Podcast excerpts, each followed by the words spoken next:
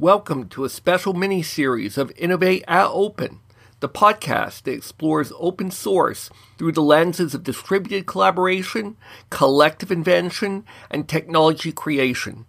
In this mini series, we'll consider the question of was open source inevitable and what that tells us about software's past and future. I'm your host, Gordon Haff, technology evangelist at Red Hat.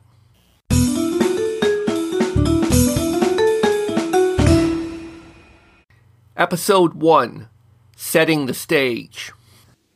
In this podcast mini series, we explore the alternative histories of open source software through the voices of many of the people who lived through its rise. The central question is Was open source inevitable? Not necessarily in the particulars, but in the macro. We'll let VP of Developer Relations at the Linux Foundation, Chris Aniszczyk, sum up the case for inevitability. Open source inherently, I think, was definitely in, inevitable because there really is no better way to collaborate and and build software. And it's it's not like open source.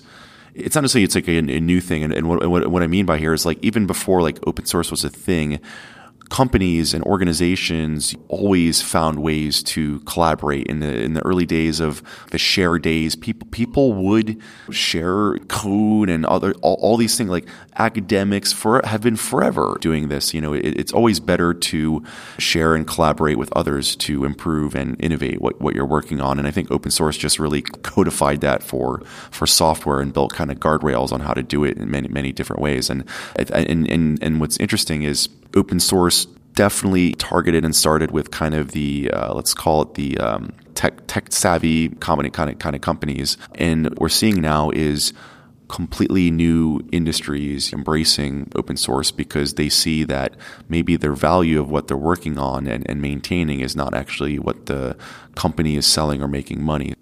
But in this series, we consider the possibility of timelines in which open source software plays a much different or much reduced role.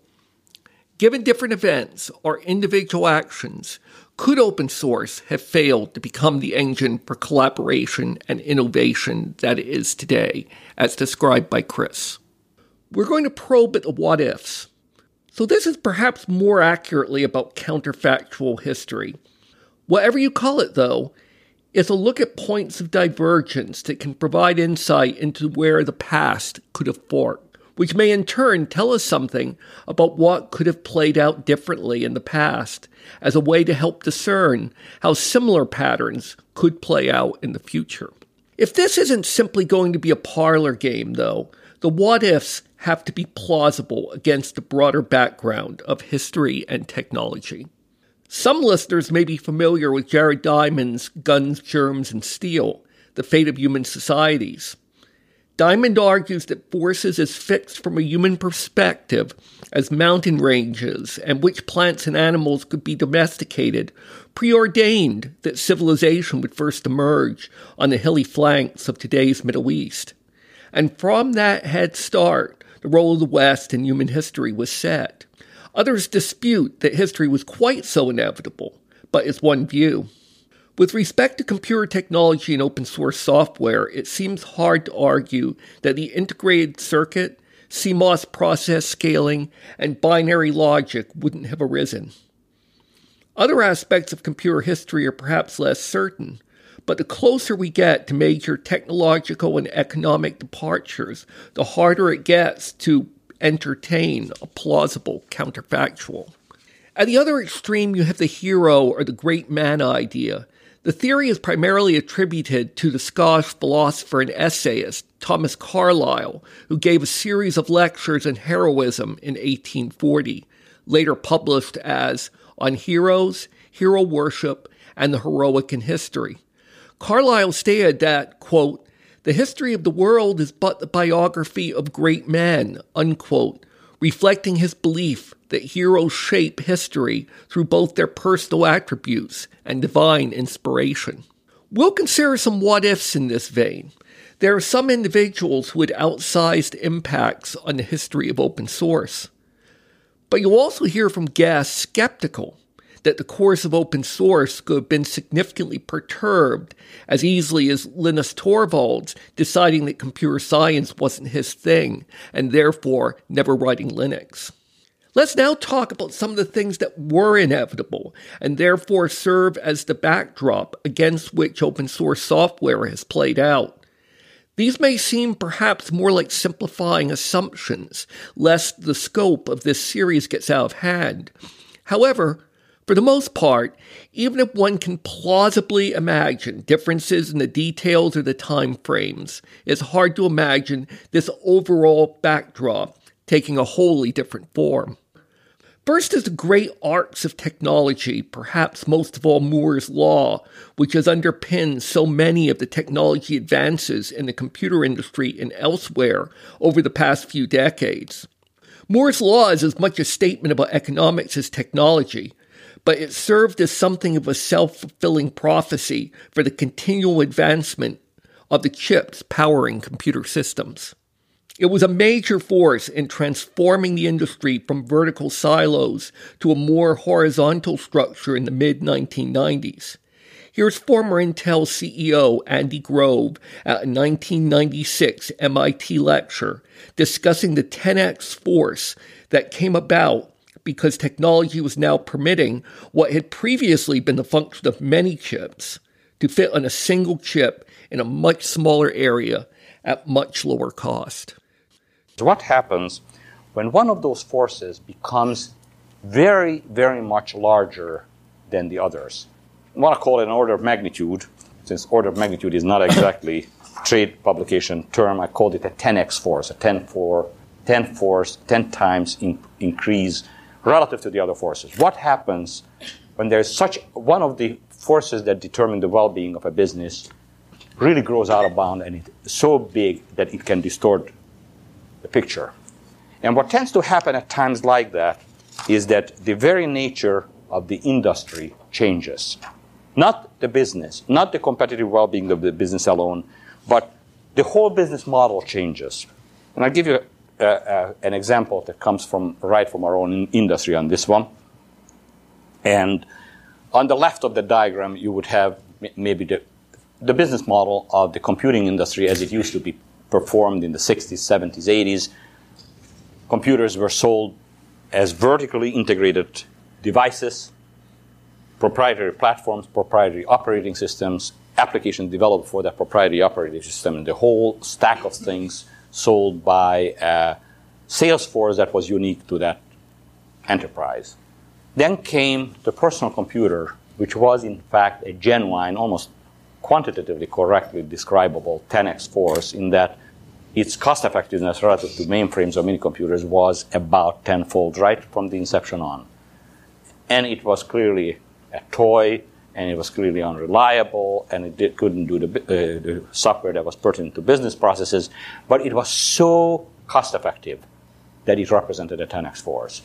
And in front of our eyes, in the course of the decade of the 80s, the entire structure of the industry changed from the vertical towers of computer products competing with each other to a completely horizontal industry in which microprocessors compete with other microprocessors, operating systems compete with other microprocessors, other operating systems, application software in a packaged form like a bunch of commodity goods, uh, like a bunch of detergents compete for that shelf space with other application software, and direct sales goes out as a means of distribution. Distribution becomes all indirect.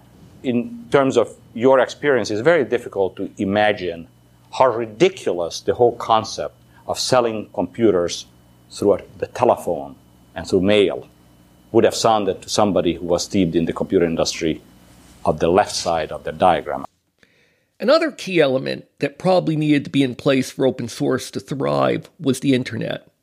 While collaboration of various types has taken place throughout human history, the internet, along with subsequently the web, were largely created to enable better data sharing. Here's Irving Wladawsky-Berger, who led IBM's Internet Initiative in the 1990s. I strongly believe that if it hadn't been for the internet, I'm not sure if IBM or the world for that matter would have been as aggressive in embracing open source. Just to give you an example, in 1995 or so, IBM had developed its, its own HTTP stack, which is the underlying uh, software supporting web servers. Then we realized that Apache, which was an open source project developing an HTTP stack, uh, was actually quite a bit better. So we abandoned our own proprietary HTTP stack and joined the Apache community. And over the years, Apache became a fundamental part of one of IBM's most successful internet products, WebSphere, the web application server. And there were a number of other internet-based offerings that IBM was developing with the open source community. Remember, the internet started as a research project to allow researchers in government labs, in universities, and even in industry labs to communicate with each other and to exchange information with each other. And the whole notion of sharing information and communicating, you know, was really quite common in the research community. The research community has always been quite open. People publish papers that everybody can read. Of course, they get patents and so on. And so the internet came out of the research community, was developed within that community for a couple of decades, and then, and don't forget, the World Wide Web came out of the same research community developed by Tim Berners-Lee when he was at the at CERN, the European High Energy Physics Lab, to help physicists share information with each other. And so I think that given how valuable Linux, email, the web was seen to be for the research community, I think it was inevitable that it would jump over and be embraced by the commercial world. I, I think so. As Irving suggests, lots of sharing went on in research communities, but was that necessarily inevitable? It's hard to see how not. With respect to software specifically, the sharing of human readable source code was widespread in the early days of computing. A lot of computer development took place at universities and in corporate research departments like AT&T Bell Labs where Unix was created. They had long established traditions of openness and collaboration, with the result that even when code wasn't formally placed into the public domain, it was widely shared. My Red Hat colleague Harish Pillai, who is the head of community architecture and leadership in our Singapore office, argues that sharing is the default. It's not so much inevitable, it was the default at the start.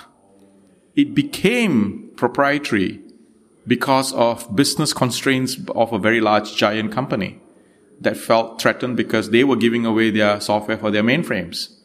And when a competitive mainframe hardware uh, was made available, that same software ran on that machine. And so they decided, oops, this is not good. We need to close it up. And so that became a challenge.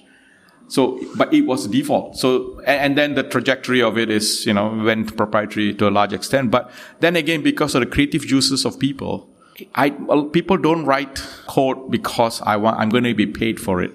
I mean, it's, it's a, so therefore it is an obvious thing. To me it was an obvious thing. So in the in the in the arc of you know you look at the the way software has over the if i if i do tangentially draw uh, an arc from 1950 for example to 2050 the proprietary software portion of it would be a small glitch. The rest of it will just continue to be an open source thing or free software for that matter. I prefer free software than open source because i think it, it, it adds to the additional value of the, uh, the, the conversation. So yeah, it was an in, it's not so so much in, inevitable. It was there from the beginning.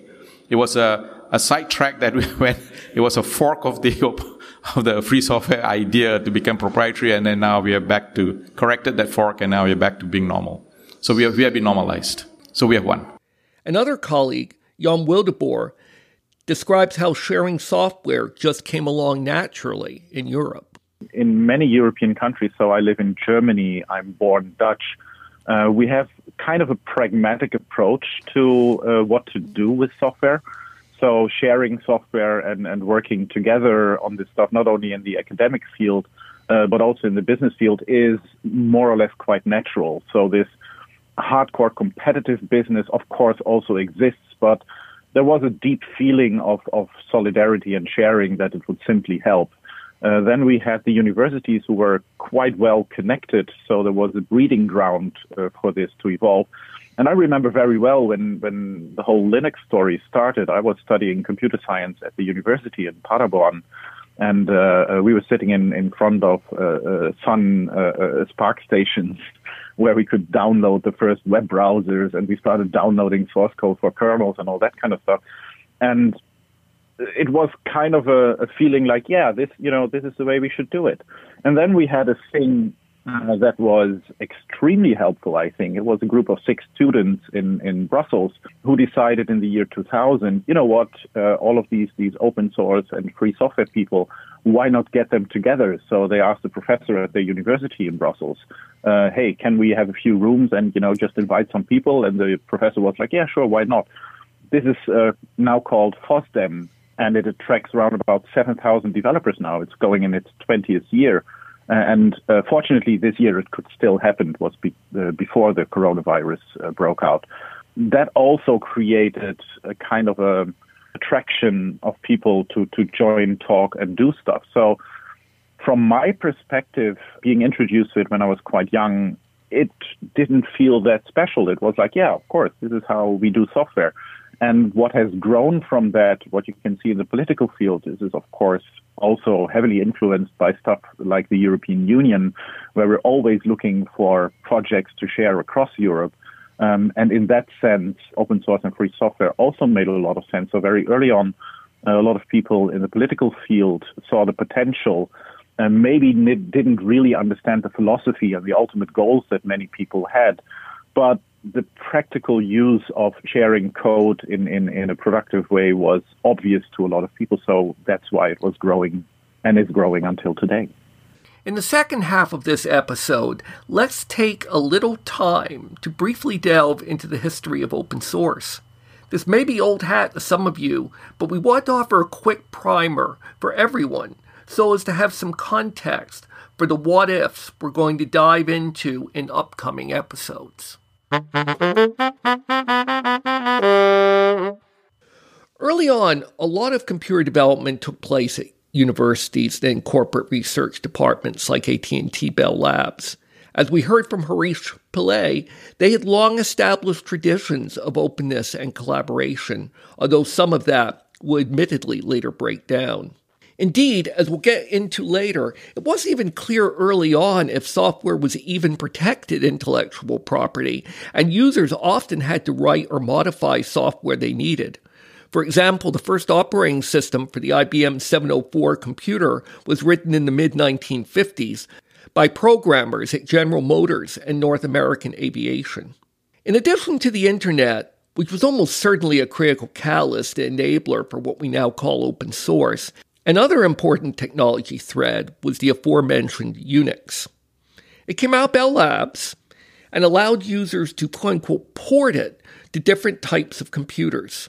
Of course, to make the needed modifications, you needed the source code, the text file with the original programmer's instructions to the computer, which AT&T was willing to supply. AT&T was also very open at the time to shipping source code for another reason. After the sixth edition of Unix was released in 1975, AT&T began licensing Unix to universities and commercial firms, as well as the United States government. But licenses did not include any support or bug fixes, because to do so would have been pursuing software as a business, which AT&T did not believe that it had the right to do under the terms of the agreement by which it operated as a regulated telephone service monopoly. Whereas providing the source code let licensees make their own fixes and port Unix to new systems. However, in 1982, AT&T entered into a consent decree with the U.S. Federal Trade Commission, providing for the spin-off of the regional Bell operating companies. Among other things, the decree freed AT&T to enter the computer industry, and shortly thereafter, AT&T began development of a commercial version of Unix. This would lead over the course of about the next decade to the messy so-called Unix wars, as AT&T Unix licensees developed and shipped proprietary Unix versions that were all incompatible with each other to greater or lesser degrees. Let's just say it was an extremely complicated and multi-threaded history, and leave it at that. Part of the complicated history took place at the Computer Systems Research Group at UCal Berkeley, one of AT&T's educational licensees. Over time, it modified and added features to its licensed version of Unix, and in 1978 began shipping those add-ons as BSD, Berkeley Software Distribution. Over time, it adds significant features, including the outright re architecting and rewriting of many key subsystems, and the addition of many wholly new components. As a result of its extensive changes and improvements, BSD was increasingly seen as an entirely new, even better strain of Unix. Many AT&T licensees would end up incorporating significant amounts of BSD code into their own Unix versions. Berkeley continued developing BSD to incrementally replace most of the standard Unix utilities that were still under AT&T licenses. This eventually culminated in the June 1991 of Net2, a nearly complete operating system that was ostensibly freely redistributable under what we now call a permissive license, which places minimal constraints on the subsequent use and redistribution of the code. AT&T promptly got into a legal fight over this version of Unix, which it mostly lost in a 1994 settlement. Shortly thereafter, BSD development at Berkeley ended, but a number of variants maintained by others spun out.